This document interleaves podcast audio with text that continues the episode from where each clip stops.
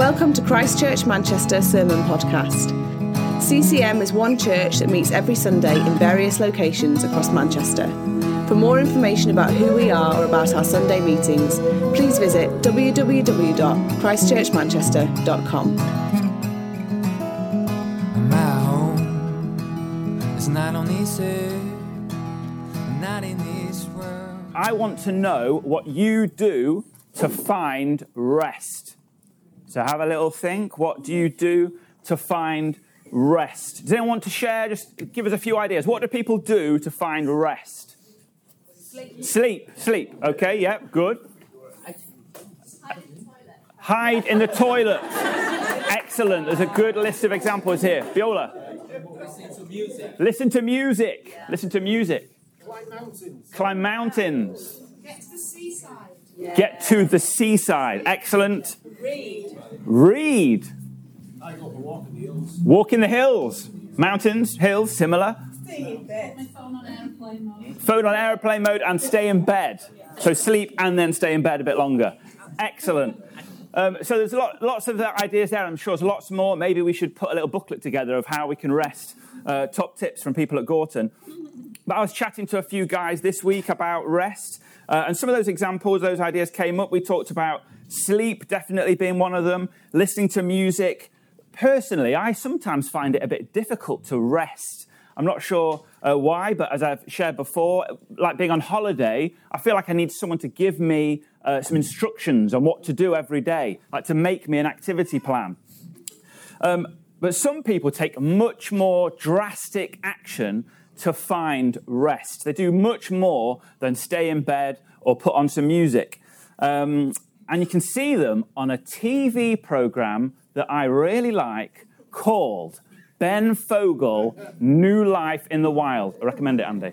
So, uh, this guy, Ben Fogle, anyone seen this program? Yes. Yeah, yeah. I, I like this program. So, you can see Ben, he's the guy on the left uh, in that first photo, um, and he's in the other photos as well. And the idea of this program is every episode, Ben flies to a remote corner of the world, somewhere far, far away, and he goes to stay with someone who hasn't lived there the whole life. They've moved there, they've left behind their old life in another country, often in the UK or in America, to do something completely different.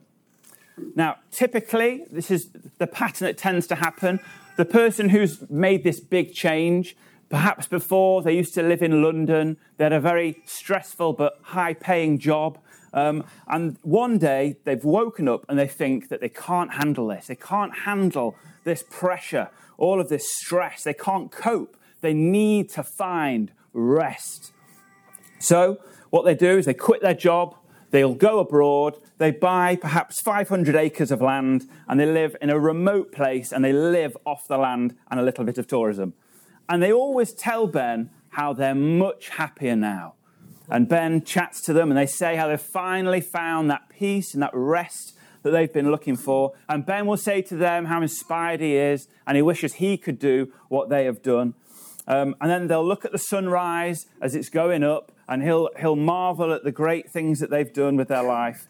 Uh, and then he waves them goodbye and he promises that he's going to come back and see them another time.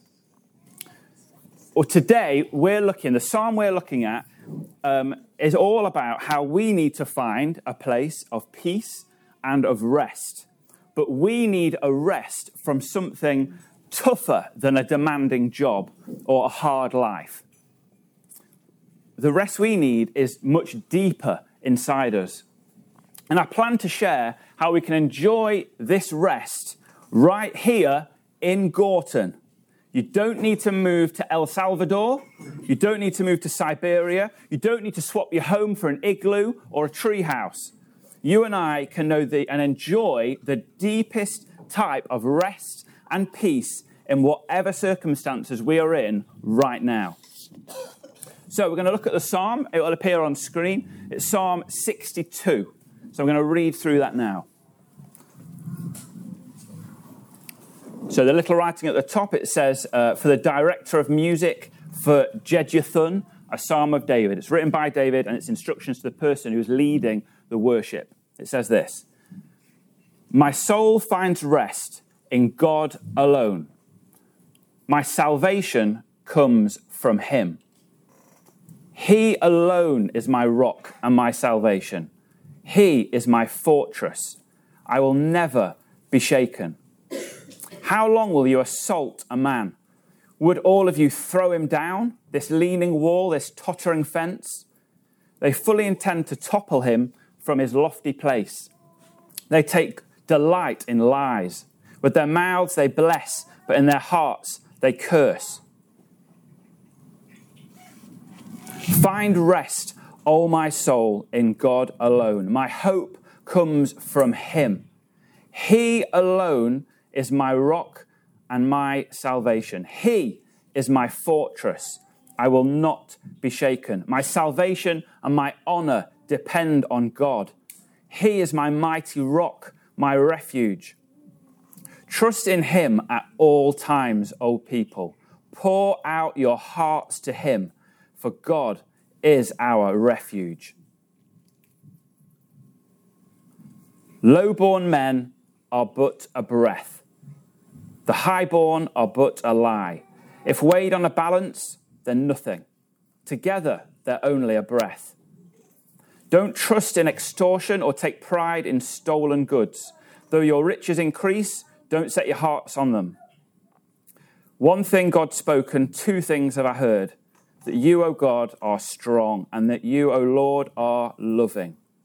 Surely you'll reward each person according to what he's done.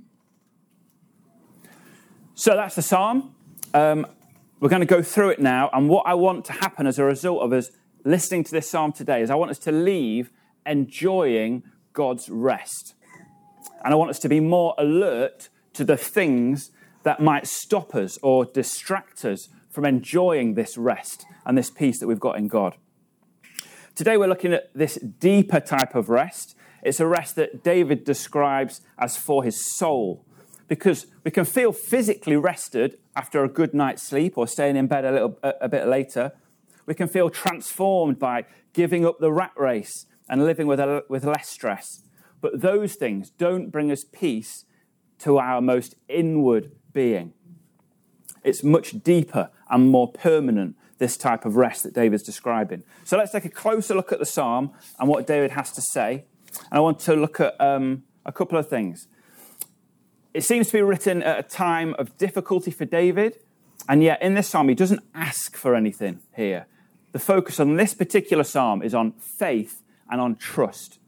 And we'll look at what seems to be happening in his life in a moment. But first, let's look at the one in whom David uh, is putting his trust. And there's a couple of things that really strike me. So the first one, as you can see here, is that only God can provide this rest.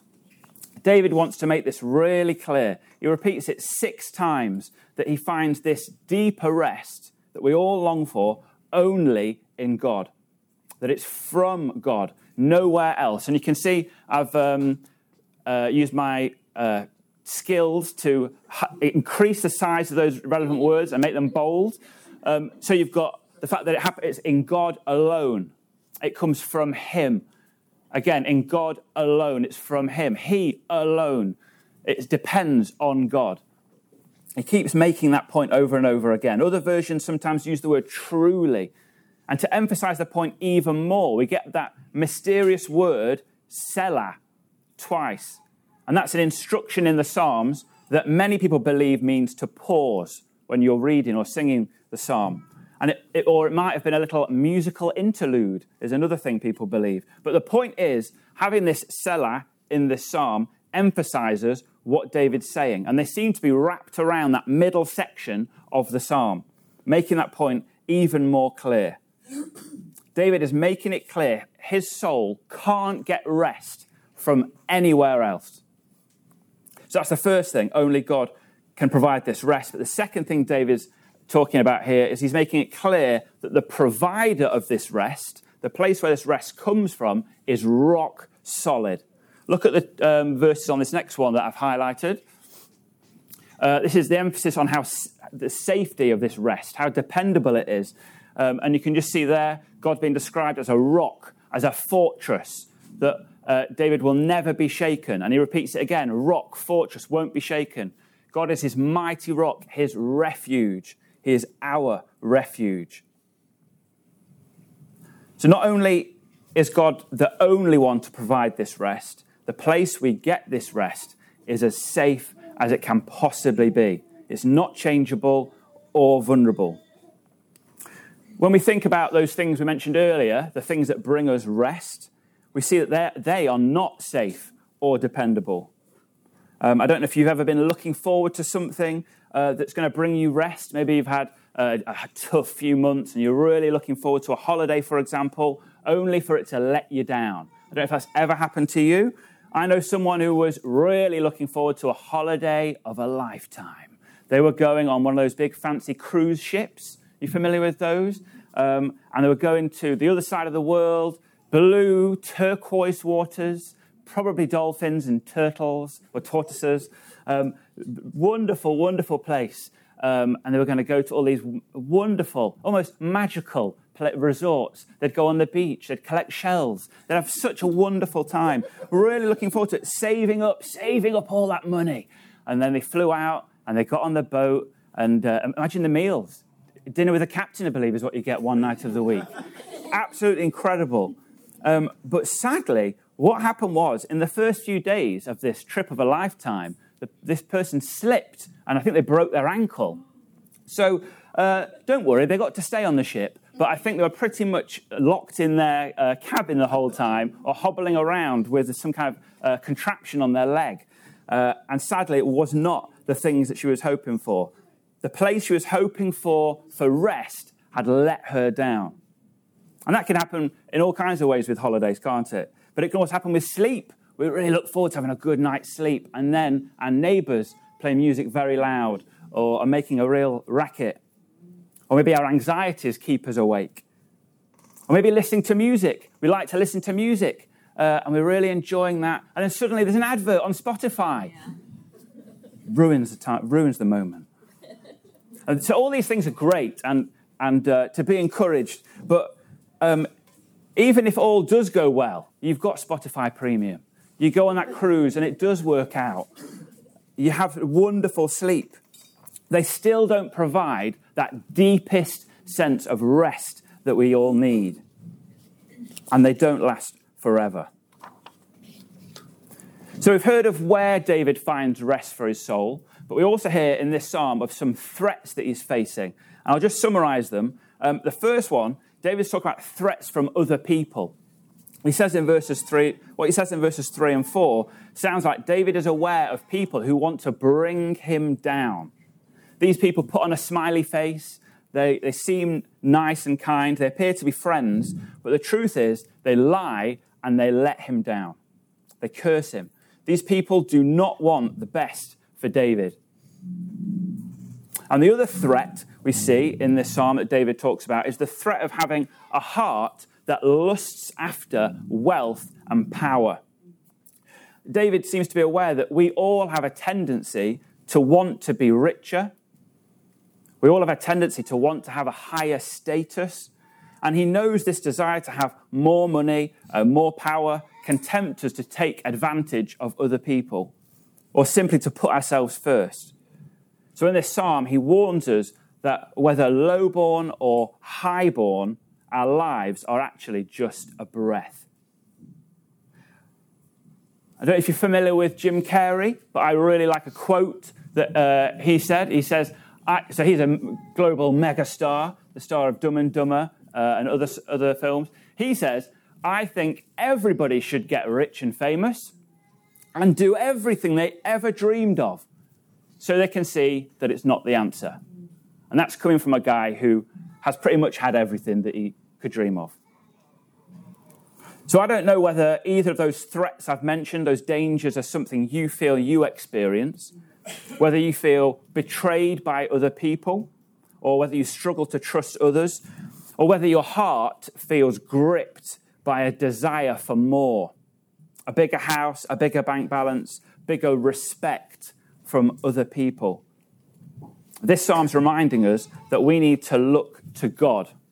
We need to find our rest in Him. So if we were to fast forward 3,000 years after this psalm was written, uh, some things have changed. We do still have choir masters or worship leaders, like it says at the beginning of that psalm. We do still have musical interludes or times to reflect. But we have a Savior in Christ Jesus. And we can experience a rest, a type of rest that even David, the writer of that psalm, didn't experience. Listen to what uh, Jesus himself said uh, in the Bible in the book called Matthew about his life. Um, Jesus is talking to a crowd of people, and this is what he says to them. He says, Come to me, all you who are weary and burdened, and I will give you rest. Take my yoke upon you and learn from me, for I'm gentle and humble in heart, and you'll find rest for your souls. For my yoke is easy and my burden is light. So it heard David 3,000 years before say, his soul finds rest in God alone. Only God. That's the only place his soul would find rest. And then, in a big hint about how special Jesus is, Jesus says, if we come to him, we will find rest for our souls. But this rest, this type of rest he's offering, is different. Let's look at what Jesus was saying. The first part of that verse is saying, Come to me, all you who are weary and burdened. So, this, these great crowds he was talking to, they were weary and they were burdened. And the things they were burdened by were all of the laws that they were trying and failing to follow. Not just laws that are written in the Bible, but the unreasonable expectations of other people. Lots of rules they were being asked to follow. I don't know whether you have many rules in your house. Just have a little think. Do you have many rules in your house that you have to follow? Maybe they're rules you've made up or someone else has created. In our house, we have some rules. Let's give you a few of them I thought of. Uh, number one, these aren't in a particular order, by the way. Uh, number one, uh, leave your phone downstairs at night. That's something we like to do, don't we, Lizzie? We always try to do that. Leave your phone downstairs at night. Uh, another one, which perhaps half of you here will be really keen on, put the toilet seat down after you've done a wee. Yeah, yeah, good. I thought there'd be a bit more enthusiasm on that one. Um, another one, don't wipe toothpaste from your mouth on the hand towel. Is that an issue in your house? No? Okay. All right, okay, we'll chat later about that one. Uh, so don't wipe toothpaste on the hand towel, and when you come in, put your shoes in the shoe box. That's a pretty good one, right? So you can, you can pick and choose from them, might be relevant for your house. Um, and maybe some people in the house might say it feels exhausting trying to keep some of these rules. They seem too hard. Um, and maybe that's the case in your house. But the religious leaders of the time when Jesus wrote this, they weren't, didn't just have a few rules like the ones I've mentioned in our house. They had apparently an extra 600 rules that they said people had to keep if they were going to be right with God. And Jesus said earlier in the Bible, in this book in Matthew, he said it was like the religious leaders were tying up heavy loads and putting them on men's shoulders. That was the impact of all these things they were saying. You must do this, you must do this, don't do this, don't do this, don't do this. It was like heavy loads on their shoulders. So Jesus knew the burdens that they were experiencing. And, um, and then he says, we need to take his yoke upon us. Now, that's a word that we don't tend to use unless we're talking about eggs. But if you've been around the church, lo- if you've been around the church long enough, you might have heard that a yoke was like a harness um, that was put on oxen and other animals when they were hauling, when they were pulling a load. I think we've got a picture on here.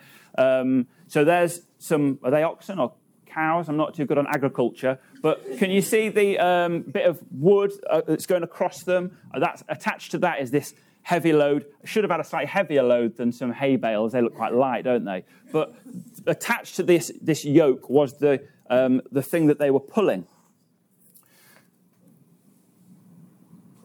Now, you might think it seems odd um, for Jesus to say to people who are heavy laden by all these extra rules that they're being asked to um, carry out, you might think it odd that Jesus says, Hey, I've got another harness that you can wear. But this harness, this yoke that, being, that Jesus says he has for them, is easy and it is light. And it is. So he's asking us to take off one yoke and put on another. So when we take off a yoke, we come to Jesus um, and we put down all our weariness and all our burdens. We take off that, that harness, that yoke that we have been pulling. And I don't know what's in your load that's weighing you down, um, but maybe it is of trying to be good enough, all of the baggage of, oh, I did that wrong, oh, I did that wrong. Or maybe it's trying to meet other people's expectations. Maybe that weighs you down. Or of regrets. Things that have happened in your life where you um, have got it wrong. Or mistakes. Or shame and guilt. I don't know what it is for you, but we've all got things, we've all got baggage that is attached to us that we've been pulling along in our life. And Jesus knows what those things are in your life. But the great thing is, he's telling us to take off that yoke, to let go of that load, and to take on his yoke, his harness. And what is it we need to pull? What's in the, the, uh, the, the little truck behind us that we're pulling along? Well, he says it's easy and it's light. It's not a whole new list of rules, it's a whole new way of living. It's one in which we put our trust in Jesus. So that means continuing to repent, to turn around when we mess up. And it's one of belief in Jesus, of putting our trust in Jesus to forgive us of our sins and to make us clean. But um, that's not all. The great thing is, this rest for our souls that we are invited to experience isn't just about uh, taking away the burdens that we're carrying right now, it's eternal. Listen to what um, it says in another letter in the Bible. This is written to the believers who follow Jesus, who live in Rome, in Italy. It says uh, in chapter 6 of this letter For the wages of sin is death, but the gift of God is eternal life in Christ Jesus our Lord. The wages of sin is death, but the gift of God is eternal life in Christ Jesus our Lord. So that heavy yoke, that harness with that load that's crushing us, all of our burdens, all of the sin in our lives, all the things we're trying to do and we're failing, not only is that horrible now that we're pulling that along, but it results in death. But when we take that yoke off, when we take that harness off, those burdens, and we put on the, the other yoke, um, those burdens, for the yoke Jesus calls us to, we also receive a gift. We receive eternal life. The yoke we wear that Jesus gives us enables us to receive eternal life. And what about that yoke that we have been carrying? That little um, luggage, what's, what's the word I'm looking for? Trailer? Is that it? Cart, that's it, cart. That cart that we've had attached to us, full of all of the burdens of guilt and of shame, where's that gone? It's not just been abandoned by the side of the road. Jesus has put that on himself. And he's pulled that along and he's taken all of that to the cross to get rid of it forever.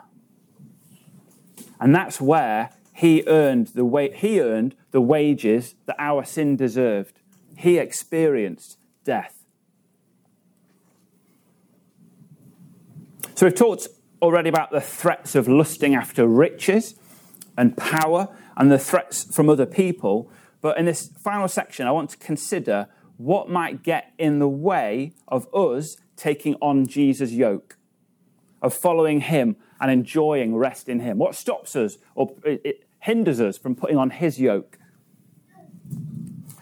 Um, the first one I thought of was perhaps some of us doubt whether we are good enough for God. We might not have invented 600 rules here at CCM that you need to keep to be right with God, but it is still easy for all of us to slip back into thinking that our salvation the rest for our souls in that deepest place is dependent on what we do. We can think, we can think that. And that's a heavy burden. Perhaps you compare yourselves uh, with other people and you think you don't match up. Maybe you somehow think, you might think in this room, that you are a worse person than other people. Well, that's where we need to be encouraged by another part of the Bible, a letter that was written to a church of believers who lived in a place called Corinth. It says this, um, talking about God, it says, But he said to me, My grace is sufficient for you, for my power is made perfect in weakness. Therefore, I will boast all the more gladly about my weaknesses, so that Christ's power may rest in me. God's grace is sufficient for all of us. There's nothing that you have done, there's nothing that you have thought that is too much for God to forgive. So that's the first one. We can doubt whether we're good enough for God. Um, and the second one uh, is Have I repented properly? Um, this is one I can relate to. There's been times in my life where I felt unable to enjoy God's rest um, it, because I thought I'd not repented properly. I'd think back through my life and I'd worry that I didn't feel bad enough about some of the things I'd done. I'd hear of people who would weep over the bad things that they'd done in their lives, and I'd look at myself and I'd think, why am I not weeping all the time about things that I've done wrong? I need to feel worse. Or I'd think that I need to be better at repenting. I remember years ago, I was thinking a lot about this, uh, about trying to repent properly, uh, and actually went to see someone, because I must have read somewhere this is a good idea. I went to see someone to confess some negative thoughts I had towards them, uh, as I thought this would help me.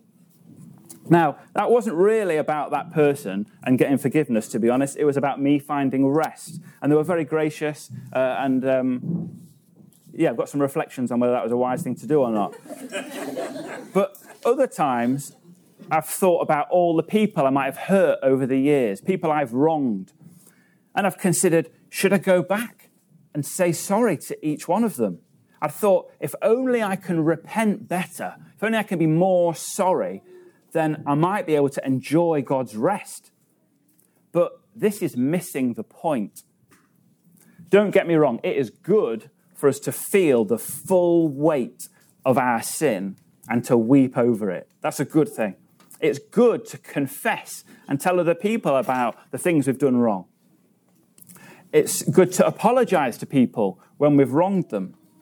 But we are not forgiven for our sins because of how sorry we are or of how much we try to put things right. That would be like adding a new rule repentance, turning around on its own, does not save us. It does not bring us that deeper rest. Remember what Jesus said? He said we should repent and believe. Someone say believe? Yeah, yeah oh, good. repent and believe. There's a bit in uh, the book called Mark where it says that after this guy John was put in prison, Jesus went into Galilee proclaiming the good news of God. It says, The time has come, he said. The kingdom of God has come near. Repent and believe the good news. So we do, we do need to repent, but we need to believe. So maybe another thing that might trip us up is wondering whether we believe enough. Do you ever look around and see other people who seem to believe more than you? They know more. They seem to uh, they don't seem to waver. But we can be encouraged that um, the rest we can enjoy is not about the size of our belief. Listen to what Jesus said uh, to his disciples. He says, Truly I tell you, if you have faith as small as a mustard seed, you can say to this mountain, Move from here to there, and it will move. Nothing will be impossible for you. So, however small your faith is, However small your faith in Jesus is, it does not restrict him. So, God knows that you and I are not perfect. We can't repent perfectly, we can't believe perfectly, but we do worship a perfect God who sent his Son to make the perfect sacrifice. It says this in a book in a book called Hebrews. It says, "We have been made holy through the sacrifice of the body of Jesus Christ once for all." So it's not about how good you are or how well you've repented or how well you've believed. It's about his perfect sacrifice. So, how do we respond to this encouragement in this psalm to find rest for our souls in God alone?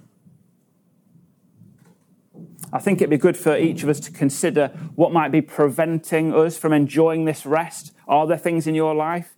Have a think about what those things might be. Because we're offered this deep rest in Jesus that is completely safe, that cannot be taken away, a type of rest like nothing else. Do you feel like you're not good enough to enjoy this rest? But when we put our trust in Him, when we look to Jesus, His grace is sufficient for you.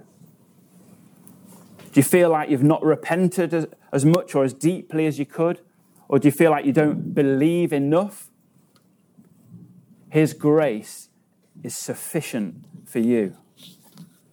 I'm going to end by reading just the middle section of that psalm um, again and just think about this for yourself this is what is on offer for us to enjoy. It says, Find rest, O my soul, in God alone. My hope comes from Him. He alone is my rock and my salvation. He is my fortress. I will not be shaken. My salvation and my honor depend on God. He is my mighty rock, my refuge. Trust in Him at all times, O people. Pour out your hearts to Him, for God is our refuge.